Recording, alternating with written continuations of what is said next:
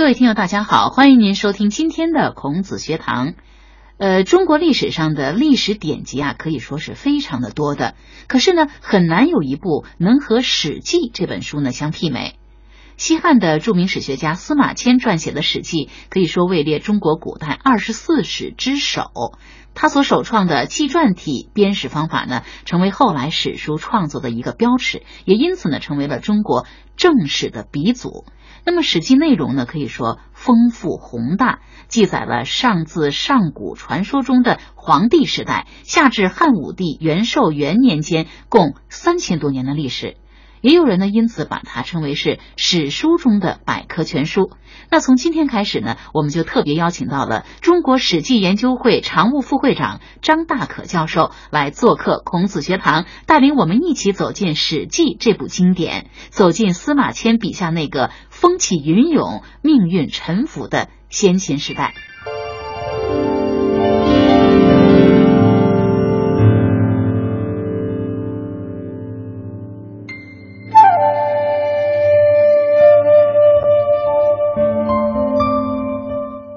张大可教授，你好。那你好，主持人好，听众朋友们，大家好。嗯，呃，非常高兴能够来做客一块聊聊关于司马迁和《史记》这部书的情况。嗯，对于《史记》这部经典啊，可以说历来的这个评价都非常的高。比如像东汉史学家班固评论，他说是，呃，其文直，其事和，不虚美，不隐恶，故谓之实录。国学大师梁启超呢评价它是千古之绝作。那还有大家都熟知的这个鲁迅先生的评价是史学之绝唱，无韵之离骚。是的，这是鲁迅在《汉文学史纲要》提出的，可以说是一个定评啊，一个定论。那张教授，您看来《史记》它到底是一部什么样的书呢？嗯，这个《史记》这部书嘛，大家所熟知的，它是简称为文史名著。文史名嗯，因为历史呢就是写事发展过程，嗯，但同时呢，司马迁呢，他以人为中心，他又创造了人物形象的塑造，把历史人物写成我们的现代文学化的叫做典型的人物，成为一些历史人物的一些经典的一个艺术品，嗯，所以他又是我们称它为传记文学，嗯，所以它既是史学和文学，又是文学，这是大家所知的，对。但实际上，《史记》这部书啊，我们从不同的角度还可以给它一些不同的定位。首先，从《史记》这部书呢，它的这个功用、效果，它给人的启发，可以说它就是一部国学根底书。国学根底书，对，就是中国五千年文化不叫国学吗？嗯，那是最核心的一部书。最有价值的部书。第二个呢，从那个作家他所创作的目的，嗯，我们说叫创作宗旨，它可以说是一部道德伦理教科书。道德伦理教科书。对，后来的人，特别是我们近现代人，从《史记》丰富的内容来看呢，嗯，称它为是一部继往开来的百科全书。嗯，继往实际就含着这部书呢，追溯了历史。那么开来，它给我们。带来了后世有很大的影响，像他所说的“述往事，思来者”的这么一部书。对对对对对。两千一百年前，司马迁以凌云之志完成了旷世之作《史记》，留给后人正史鼻祖的千古芳名。孔子学堂回归经典。邀请中国史记研究会常务副会长张大可教授品读《史记》，以史实引出故事，以人物解读历史，以历史启迪智慧。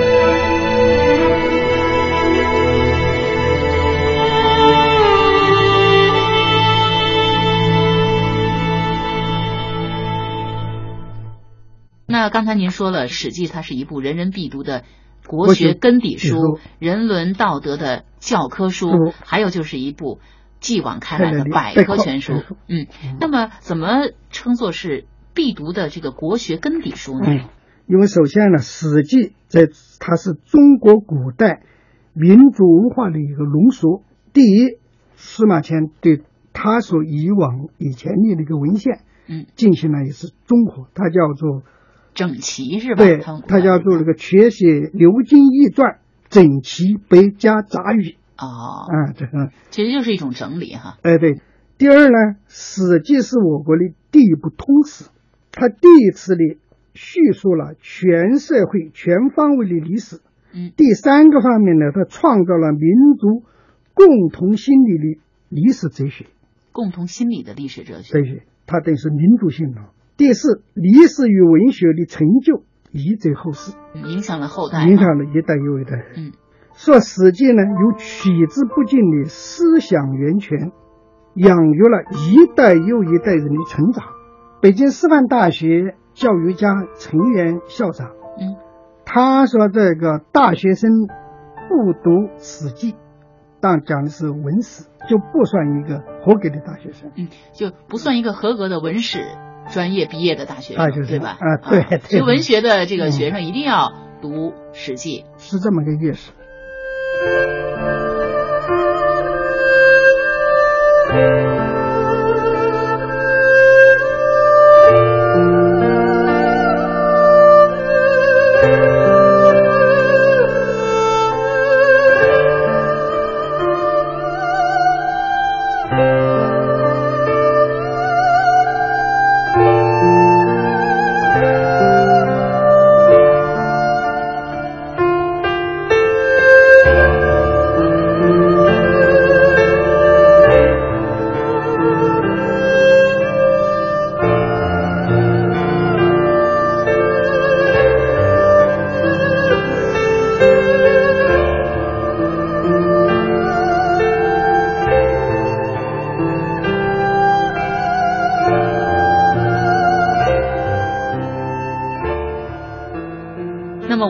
说了，它也是一个人伦道德的教科书，怎么理解呢？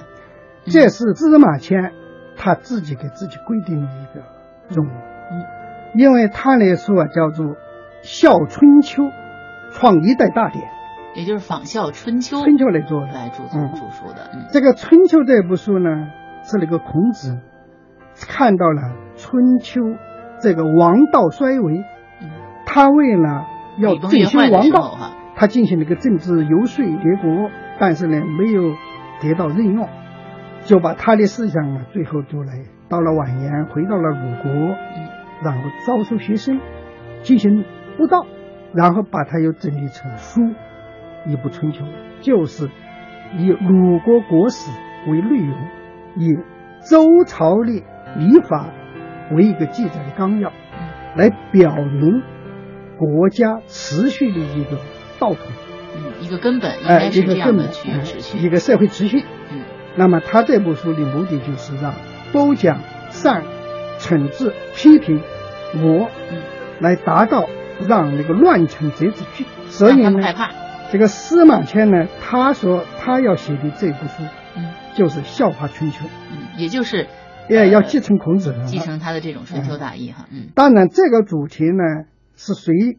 最早提出来是他的父亲司马迁的父亲司马谈，说司马谈呢就是做了西汉的太史令，对，他做太史令呢，他的法愿就是要修这一部史书，嗯，说他修史书呢，最后呢，他临终的时候呢，就嘱托由司马迁来完成，就明确的提出，嗯，读这部书是效春秋来做。他说呢，这个五百言。要有一个大人物出现，这是孟子的话。嗯，对。孟子说有五百言必有王者心。司马谈就借这个话的时候，孔子圣人已经五百言。嗯，实际上呢，当时司马谈距离孔只有三百七十言。他是借这个说法来标明他要做这么一部书是义不容辞的一个历史责任。嗯，所以让司马迁保证以最高尽孝道、尽国家的忠诚。来完成这部书。司马迁说：“这部书呢，他就是让把这个西汉的大一统、嗯，忠臣呐、贤君呢，要记载下来，要流传下去，要他们成为榜样，使社会能够走上好的持续。嗯，所以从这个角度来讲呢，司马迁这部书，我们说是一部人人道德教科书。司马迁自己啊，在他《太史公自序》，他专门做了一长篇的阐述这个观点：君臣父子，用这四个字来概括整个全社会国中的人伦关系。也就是，我这部书呢，就是为社会各色人物给我们提出善恶的榜样。嗯，你要看我的书，国君怎么做国君，当臣子的怎么当好臣子，作为父亲呢能够当好父亲，作为儿子呢当好儿子。嗯，一句话，我这部书就是以不宣扬道德礼义的，它比法律还要重要。这个法律呢，是指的是已经造成了后果来善后。嗯，我这个书呢是预防之前，所以读了我书呢，可以不需要法律。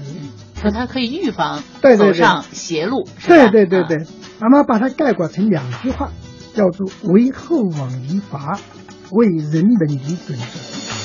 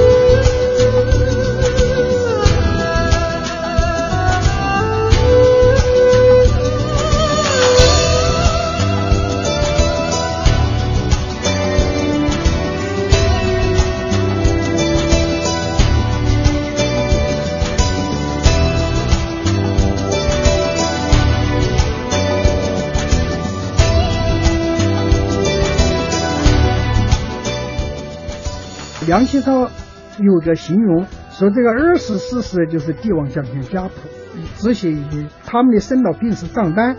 而司马迁那个他不算，他是要为国色人物，所以他里头有圣君贤相，也有普通老百姓。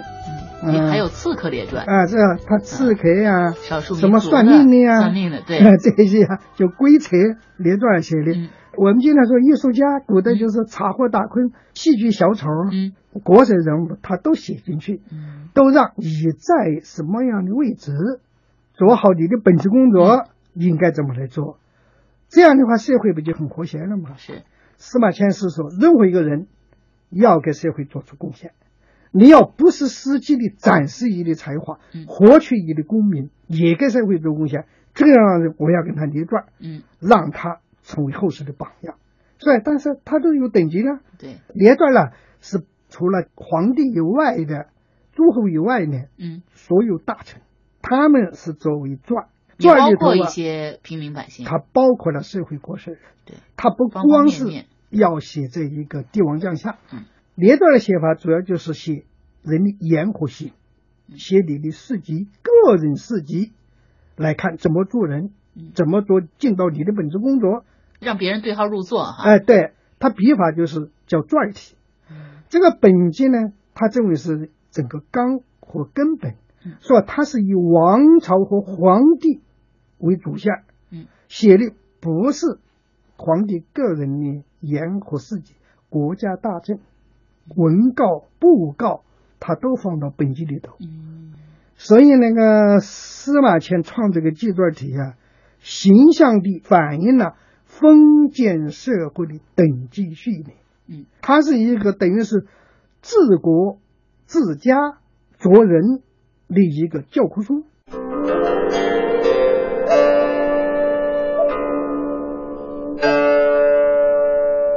一部史家之绝唱，一曲无韵之离骚。两千一百年前，司马迁以凌云之志完成了旷世之作《史记》，留给后人正史鼻祖的千古芳名。孔子学堂回归经典。邀请中国史记研究会常务副会长张大可教授品读《史记》，以史实引出故事，以人物解读历史，以历史启迪智慧。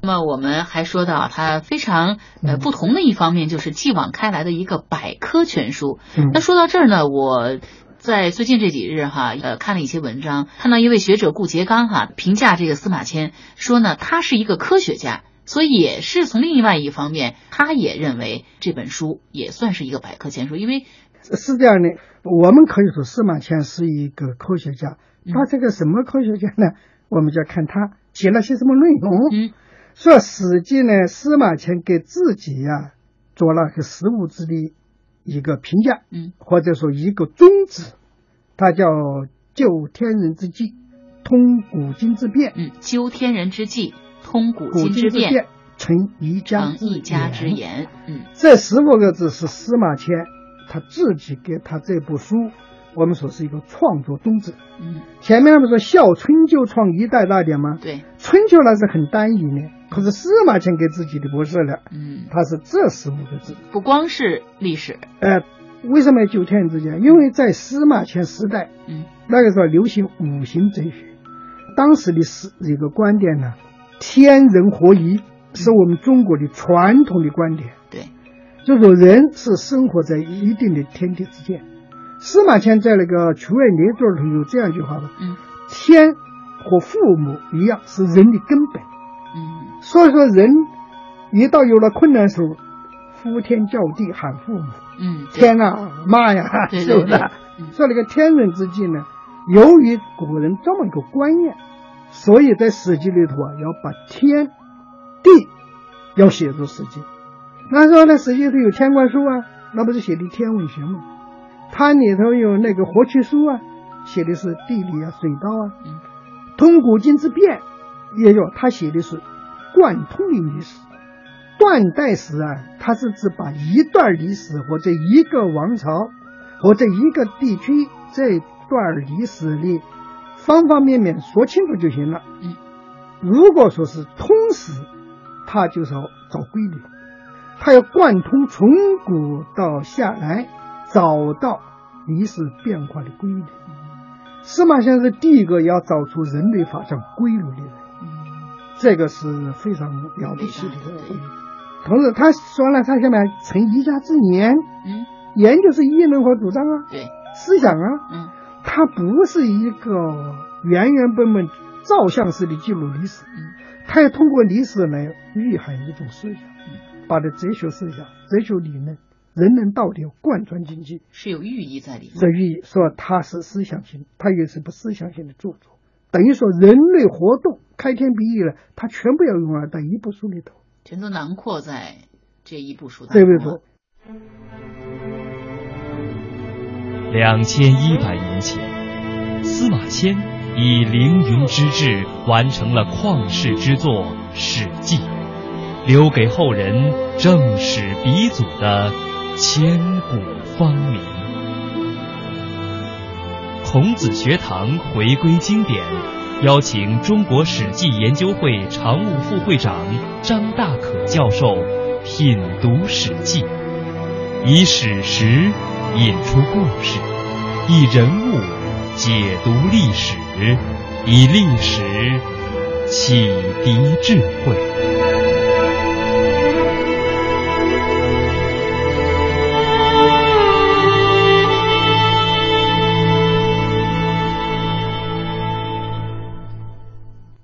那么司马迁他本身太史令他就是观天的，从这个角度来讲，要是专门讲，他就是科学家了。嗯。因为司马迁游历全国啊，考察社会啊，地人物山川山川呐、嗯。他写《货子列传》，他不光是写这个商品经济啊，他把全国的民俗风习、各地的物产、什么都邑市场都调查的清清楚楚。经济学家、啊，然后把它学家，写在上经济对对对。就像所以它包容了天地人物呃无事呃这个自然科学所以都说我们它是百科全书。所以我们在当代研究《史记》里啊，什么都有，包括中医，因为它里头它写了那个《扁鹊上古列传》啦，这个搞天文呢，搞什么档案的新闻呢等等，都在里头。吸取很多的东西，吸取很多的营养。嗯。